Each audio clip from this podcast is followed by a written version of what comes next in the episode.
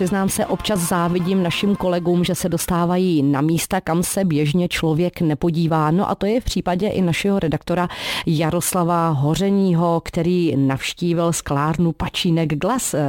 Dobré dopoledne tobě i posluchačům Českého rozhlasu Liberec. Skutečně jsme přímo ve sklárně, kde se rodí díla, která zdobí interiéry po celém světě.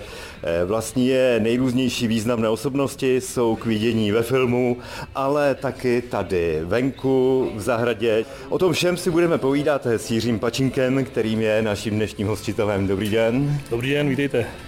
Vy ve svých 50 letech už patříte mezi legendy uměleckého sklářství. Vraťme se ale do času vašich začátků. Kdy vás vlastně napadlo, že se stanete sklářem? No, mě to nenapadlo. Já jsem, já jsem viděl seriál Synové a dcery Jakuba Skláře, kde hrál pan Munzar a mě bylo tenkrát nějak tuším 15 a už jsem byl ale hotový. Já jsem chtěl být jako zápasník a sport jako vrcholově. Postavu na to máte. No, no, no, no. A viděl jsem ten seriál a jsem se to zamiloval všechny díly jsem odkoukal pečlivě a pak jsem řekl, že chci být sklář. Takže díky, díky, já jsem říkám děkuju za to, že to proběhlo, že bych byl nějaký mrz, mrzák někde ze Žíněnky, takže takže pak vaše cesta vedla na učiliště do Jasně, Nového Boru. Novém Boru je, je sklářské učiliště, jsme vlastně, to ještě bylo před revolucí, takže tam jsem vlastně jako proběhl tři roky. No a tam jsem měl štěstí, že jsem potkal vlastně jako naše mistři, co nás učili, že, tak to byli fajn chlapi, šikulkové. No a ty vlastně nám jako ještě k tomu všemu ještě dali tu lásku, nebo nám ukázali tu, tu, tu šikovnost a pak už to všechno šlo samo víceméně. No. Jak samo, no tak taky se musí chtít, což třeba v té pubertě. No právě. jiné to, zájmy. To přesně samozřejmě bylo, bylo tak, že ta puberta, samozřejmě ta se mlátí ještě dneska někdy, ale to chtít, to je to, co nám právě ty mistři přímo Jiří, Jiří Barnovský nebo Petr Novotný, tak nám si dali takovou tu, jakože proč to mít rád, jo, to sklo, jo. Jako, mi to, nám to nešlo vůbec, ale oni nám tak prostě dobře, jako, jak se říká, nahrávali nebo nás jako s náma o tom povídali, o tom sklářství, nejenom, že jsme furt dělali s píšťelama, a taky nám vyprávěli různý, různý příhody a, a jo, z těch starých skláren a takový, co oni zažili a co oni slyšeli, že zažili ty z těch starší, jo, takže to, a to mě strašně bavilo, jo, takový ten, takový ten humor, takový to, to sklářství jako takový a to, to mě vlastně baví do dneška. No. Vaše další kroky po učilišti pak mířily do Chřipské. Ano, Chřipská, fungující staré tenkrát, fun, tenkrát fungující, bohužel ta, to byla nádherný časy, protože jsem byl mladoučkej, bylo mi tenkrát že těch 18 a když jsem do té sklárny, kde jsem chytnul perfektní dílnu, tam nějaký Pepa Trojan a, a Janek Hrobáru a ty, to byli borci, to, to, já jsem šel jako mladý k ním do dílny, dělal jsem tam takový ty jádra, že to dělali takový ty hutní, těžký kusy, že jo, vázy, zdobený, mačkaný a, a ty mě jako dali dobrou školu ve smyslu dělat, jako jo, protože já jsem byl jako, ne, že byl umělec, vůbec ne, to jsem byl, vůbec to nedovolil ani říct, ale takový ten mladý bohem, který si myslí, že už jako všechno umí, nebo si myslel jsem si, že jsem jo. dobrý, to, to byla strašná doba. A oni mi srazili řebínek jako hned, jo, ty mi prostě sekli a řekli, hele, makej, držuvu, nečum po holkách, nechla si to pivo a dělej, jo. To bylo dobrý, to byla dobrá škola, to by jako, to, za to jsem moc rád. To asi není jednoduchý to poslechnout, ne? No, já jsem to, jsem se samozřejmě jsem vzdoroval chvilku. No, ale právě každý snad tím projde. Určitě, určitě, ale víte, co oni udělali? Oni udělali to, že začali zrychlovat tu výrobu. Takže vlastně v taky jakoby nějakého normálního tempa, tak když viděli, že se jako popís, pískám si a tak jako popím to pivo a tak jak jako tahám, jak se říká, paty, tak začali zrychlovat. Takže mi začali honit, hele, hele mladý, dělej, dělej, jo, ať, se, ať si vyděláme. No, takže já jsem musel začít dělat. Jo. Tam jste ale vydržel poměrně dlouho. Tam jsem vydržel hele, právě jenom do vojny. Do vojny, pak jsem šel na vojnu a po vojně jsem se tam vrátil, tam jsem byl sluším půl roku, po vojně ještě taky znovu. A pak jsem mě vlastně Petr Novotný, vlastně tenkrát to byla sklárna nebo huť, nebo firma Novobor, to vlastně bylo ještě před AETem, jo, ale majitel Petr Novotný, Libor Fafala, že, a s Božkem Šípkem jako, jako výtvarníkem, tak si mě vlastně vytáhl, protože on mě právě znal z té školy, takže viděl, že, že jsem takový tupec, jo, sedlák, vždycky říkal, ale, ale bavilo, bavilo mě to, takže jsem mě vlastně vytáhnul z těch chřipský a, a dokonce to jsem si vlastně až, jako až po hodně letech, že vlastně on mě musel vykoupit. Jo. Tak to je hodně zajímavé. Tak o tom si budeme povídat, ale až za chvilku po písničce. S Jiřím Pačinkem jsme ve sklárně v Kunraticích u Cvikova, povídáme si o jeho kariéře. Teď jsme se dostali vlastně do Lindavy, do Ajeta. Tak jste zmiňoval, že vás museli vykoupit to už nebylo až tak běžné, ne? No právě to v té době vlastně to bylo hnedka vlastně po revoluci, že jo? A to bylo tak, že vlastně Petr Novotný věděl, že nebo ten starý, že zkušený sklář, nebo starý, byl mladý, ale zkušený sklář, tak viděl, že jsem mladý kluk, který eh, ho to baví a že, že mám jako ten eh, nějaký potenciál, jak mi to potom až posledně teda řekl. A tak vlastně mě chtěl do své firmy, protože věděl, věděl, měl jsem velký úmysly. No a když tenkrát vlastně jako jednal s vedením, tenkrát v té době to byl nějaký pan Papoušek, ředitel ředitel a, a ty mě nechtěli pustit, protože já jsem musel dodržet nějakou smlouvu, nějakou, tuším, tříletou jo, eh, pro hmm. Crystalex, který jsem se učil pro Crystalex, tak eh, nějak se domluvili a tuším, že to bylo nějakých 40 2 5 tisíc korun v té době. To, to bylo dost peněz. balík. Jo. takže, takže, takže Petr Novotný to doma vysázel za mě a prostě mě tam odsaď vytrh. Jo. A já jsem to celou dobu nevěděl. Já jsem to fakt netušil, a že jsem měl jednu výstavu právě u Petra Novotního v jeho, jeho jako galerii v Novém Boru, jo, tak tam mi to tenkrát vlastně řekl. Tak to jsem, to jsem, se, to jsem se tenkrát dojal, protože to měl, samozřejmě jsem za to si moc vážím a moc, moc, moc děkuju. No tak samozřejmě to je velká etapa to a je to, tam jste se vlastně setkal eh, s mnoha výtvarníky s některými spolupracujete dodnes? S těmi výtvarníky vlastně tam jich přišlo strašně moc, jo, za, za, tu éru, za tu dobu celou. Já jsem byl teda v té době nejmladší, nejmladší zaměstnanec, nejmladší sklář, uh, ale jak, jak, říkám, bavilo mě to a tím, že jsem jako byl takový ten chtivý, chtivý pracovat a chtivý něco umět, tak, tak jsem dělal, kdy to, jak to bylo možné, tak jsem pracoval. I o přestávkách jsem si něco pořád zkoušel a přesně to novotně věděl, že, že takový jsem blázen.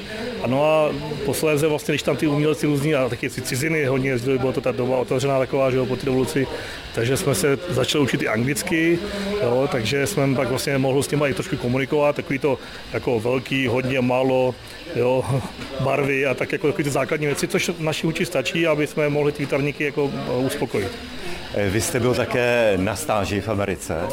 Právě tam mě poslal zase zmiňovaný Petr Novotný, který viděl, že jsem ten sedlák a říká, hele, ty musíš někam ven, a se to angličtinu nenaučíš, jo. tak normálně zařídil to, že mě poslal do Ameriky.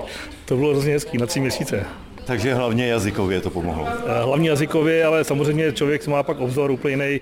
Už ví, že ta Amerika není to, co jsme si vždycky mysleli tady, že, že to vidí, prostě jsou to taky normální lidi a všechno tam, je, tam jsou tam velký auta, silnice, samozřejmě to, to je rozdílný, ale, ale jako sklářsky si myslím, že v té době jsem tam hodně pochopil, že vlastně jsme fakt dobrý tady v Čechách a, a že je to určitě jako, je dobrý na to makat. No. Takže pak jste se vrátil, no a pak už se klubaly nějaké myšlenky na samostatnost. Ne, ne, ne, ne, já jsem, já jsem vůbec netušil, že si jednou, tak já jsem, já jsem si strašně přál mít jednou malou doma v mojí roubence, že budu mít jednou malinkou takovou pícku, že jsem tu jako vyhrát, jo, takovou hračku, jo, to, to byl můj vždycky sen. Jako, ale chvíle. Přesně tak, no, tak jak to mají někdo zámky, já jsem si chtěl foukat sklo doma. Ale chtěl jsem být věrný a loajální vlastně k firmě, ale prostě postupem času nějak jsem jako zjišťoval, že už to jako je málo pro mě. Jo. Byla to firma úžasná, měl jsem tam fakt vytvořil spoustu věcí a měl jsem tam i celkem dobrý peníze. Jako nebyl jsem tam nespokojený, ale něco ve mně se prostě dělo a jako jsem netušil co, teď už to, teď už to dokonce vím, jo, se osamostatnit a prostě dělat si to jako po svým. No a jak eh, vznikla samostatná sklářská dílna eh, Jiřího Pačinka, tak eh, k tomu se dostaneme zase za chvilku. Český rozhlas Liberec, rádio vašeho kraje. Naším dnešním hostitelem je Jiří Pačínek, úžasný sklář a my jsme na úžasném teplém místečku, pěkně ve sklárně, tady to hřeje, pícky jsou tady. Eh, v čem je sklo pro vás tak eh, úžasný materiál, že jste mu zasvětil vlastně celý život? No, to je tak krásný materiál, že to vlastně, kdo to pozná, kdo se, kdo se tady jako nám přijde, kdo k nám přijde a vidí to a jak se to sklo různě pohybuje nebo jak teče a různě vlastně kontrolujeme a z něho vyrobíme něco, tak, tak toho každého baví. Takže mě to baví o to víc, protože jsem v těch 15 že se zamiloval a to je, to je taková láska. No. Vy umíte i to sklo pohladit, to je úžasný. Samozřejmě i mě to tady ukrutně pohltilo. Pojďme teďka k tomu, ale vlastně, že vás to pohltilo tak, že jste odešel z AETA a udělal si svoji vlastní firmu, nejdříve vlastně ve své chalupě v Lindavě a pak tady v Kunraticích. Ano, vlastně v Lindavě, kde vlastně máme roubenou chalupu, kde jsem si v takových stodole udělal první tu malou pícku takovou a ještě jsem vlastně byl zároveň ještě zaměstnancem, eh, pořád jsem pracoval v tom majetu a takže jsem ráno od 6 do dvou makal normálně v práci a pak od těch tří jsem se přesunul, tak jsem se vždycky Myslel jsem malý snět a pak jsem šel dělat až do večera. Pak jsem noci ještě tavil to sklo, to, to jsem byl blázen. to jsem vydržel asi 9 měsíců, tak nějak a a vlastně mezi tím samozřejmě jsem si jako hrál se sklem, ale ono se to dělo tak, že ke mně začali jezdit zajímaví lidi, včetně Bořka Šípka, který mě taky hnedka vlastně využil, abych jako, že nějaká kapacita byla malá tenkrát, tak on využil cokoliv. Takže jsme dělali a pak samozřejmě ty různí výtvarníci ke mně jezdili, takže jsem najednou měl v té malé pícky, jsem začal tvořit i docela pěkný díla. Samozřejmě vždycky pan Roubíček, ten, eh, s tím jsme dělali pořád, ten se na to těšil, že budeme mít nějaký malý klidný studio, kde budeme dělat hezký, hezký sklo. To měl hrozně rád, jo, už byl starší a už nechtěl v té velké huti, už to trošičku už jako byl i unavený. No, takže to bylo takové, takže se to změnilo v to, že, že já jsem vlastně zjistil, že si tam dobře vydělávám, že to celkem jako obstojně eh, jako ekonomicky paráda a že jsem hodně unavený a že vlastně nemůžu sedět na dvou židlích, což já vím sám, že to je špatný. Jo. Takže já jsem měl takový dilema, jak to tu Petronovo týmu, který mě vlastně takhle vytáhnul a pomohl mi vlastně a naučil hodně věcí, jak mu to řeknu. Jak to No, to vám povím jako neskutečně hezký příběh. Vlastně já jsem za ním šel, jsem si dal nějakých pár piv, abych to jako dokázal. Šel jsem za ním, on tenkrát hrál kolečník tam u něj v hospodě a jak jsem za ním šel a říkám, Petře, já, já asi skončím. Se tak podíval, píknul do té koule a říká, no, to se dalo čekat, to jsem čekal, že bude dřív, jako, že si vydržel docela dlouho. A říká, aha, tak to bylo tak jednoduchý. Ne, pak mě vzal bokem a říká, ale je to všechno fajn, já ti přeju, jsi dobrý, eh, jsi prostě kluk, který to má rád. A, takže já jsem jako tvůj vlastně obdivovatel a říká, a kdyby to nešlo, to by to teda bude, si myslím, a kdyby to tobě náhodou nešlo, tak se vždycky můžeš vrátit. Máš dveře vždycky do té naší firmy otevřený, jsi tady prostě náš. Jo. Ale to byla taková, taková morální podpora, taková jako, že za to strašně jsem vděčný. No vy jste pak teda koupil vlastně tady bývalou traktorku v Kunraticích. Ano, já jsem jako šmidil tady kolem nás, jo. tam u nás ve vesnici jsem taky naproti baráku měl jako krásnou jako chalupu s velkou stodolou, že jsem myslel, že bych to třeba rozšířil tam, protože samozřejmě ty poptávky, zakázky a ty zákazníci bylo se to samozřejmě navyšovalo, že mám takový ten svůj osobitý styl a pro různí zákazníky, a, takže vlastně jsem měl dostatečně peněz, měl jsem chuť pracovat a měl jsem hlavně na telefonu kamarády skláře, který ke mně chtěli pracovat a já jsem ale nemohl, protože by, kde bych je, jo, kde bych je tam, ne, tam by se mi nevešli. A, takže Chalupy to nešlo. Tam přesně tak, takže jsem měl noční takový můry eh, hezký, že vlastně to rozšířím a že, že, to, že to zvětším. No a tak jsem hledal, hledal, až jsem našel vlastně tohle tu, tenkrát to byla barabizna, opravdu to bylo, to bylo vlastně už do zlatním stavu, Jo, vlastně to měli, řešili, že to, že to asi rozbourají a že to jako splanírujou. A tenkrát jsem se tady vlastně potkal se starostou Kunratic Ucvikova, eh, pan Minaří, což je úžasný chlap a, a ten eh, jsme se domluvili, že to, takže to šlo do rady, já jsem, jsem to nabídnul, protože jsme to koupili jsme to, no a pak to začalo teprve. A co se dělo pak a hlavně co se dělo v poslední době na sklonku loňského roku, tak eh, k tomu se vrátíme v našem posledním vstupu z Kundratic Ucvikova ze sklárny Jiřího Pačinka. Ještě stále jsme v Kundraticích Ucvikova ve sklárně Jiřího Pačinka. Vy jste nejenom umělec a řemeslník, který dokáže zmotnit různé myšlenky, ale také velkým propagátorem českého skla ve světě. Naposledy se to krásně povedlo ve filmu Skleněná cibule. Ten měl premiéru před Vánocema, tuším, že to bylo. Ano, 23. prosince vlastně byla premiéra a na to všichni čekali netrpělivě, že jsme se na to těšili a no, bylo to bomba, no. jsme z toho rádi. Já jsem to samozřejmě v noci musel zkouknout, abych byl připraven. Musím říct teda, že jsem nestačil spočítat, kolik těch skleněných objektů od vás tam bylo, ale bylo to úžasné, jak to bylo v té skleněné cibuli vlastně náranžované. Bylo jich asi 60 kusů, teď jsme mi vyráběli možná 62, teď, teď, teď to nepamatuju přesně, ale, ale byly tam použitý sam všechny, oni, oni byli rozházený po celém tom objektu vlastně. Hmm. Kdo to viděl, tak ví, že vlastně skoro všechno skončilo ve střepech. Jak se na to koukalo vám, který jste to vytvářel tady s kolegy? No, my jsme to tušili, že se to jakoby bude rozbíjet nějak. Eh, vlastně původně to bylo tak, že nám ten Johnny Dexter, že ten designer, vlastně to jako prozadil, že se to všechno rozbije, že ten barák celý vybouchne a, a bude konec. My jsme tušili, jak se to rozbije. Takže když jsme viděli a čekali jsme, že bude nějaká rána a všechno se to tam rozsype, tak jsme, já jsem byl strašně jako nadšený z toho. A jsem měl to posluchači, tak mě nalinčují za to, že to blbě řeknu, já jsem si to užíval, protože vlastně já jsem viděl, že to sklo, který vlastně zahralo v těch posledních minutách vlastně hlavní roli, jo, nebo mm-hmm. současně hlavní roli s hercema.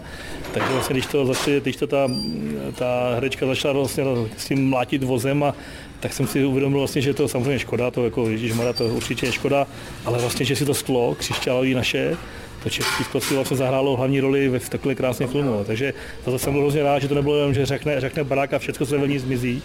Takže to mě vlastně jako bavilo. Jo, tím. Tam vlastně kousek po kousku pak se přidávají další protagonisté. Je to velká scéna, dlouhá scéna, pěkně se na to kouká.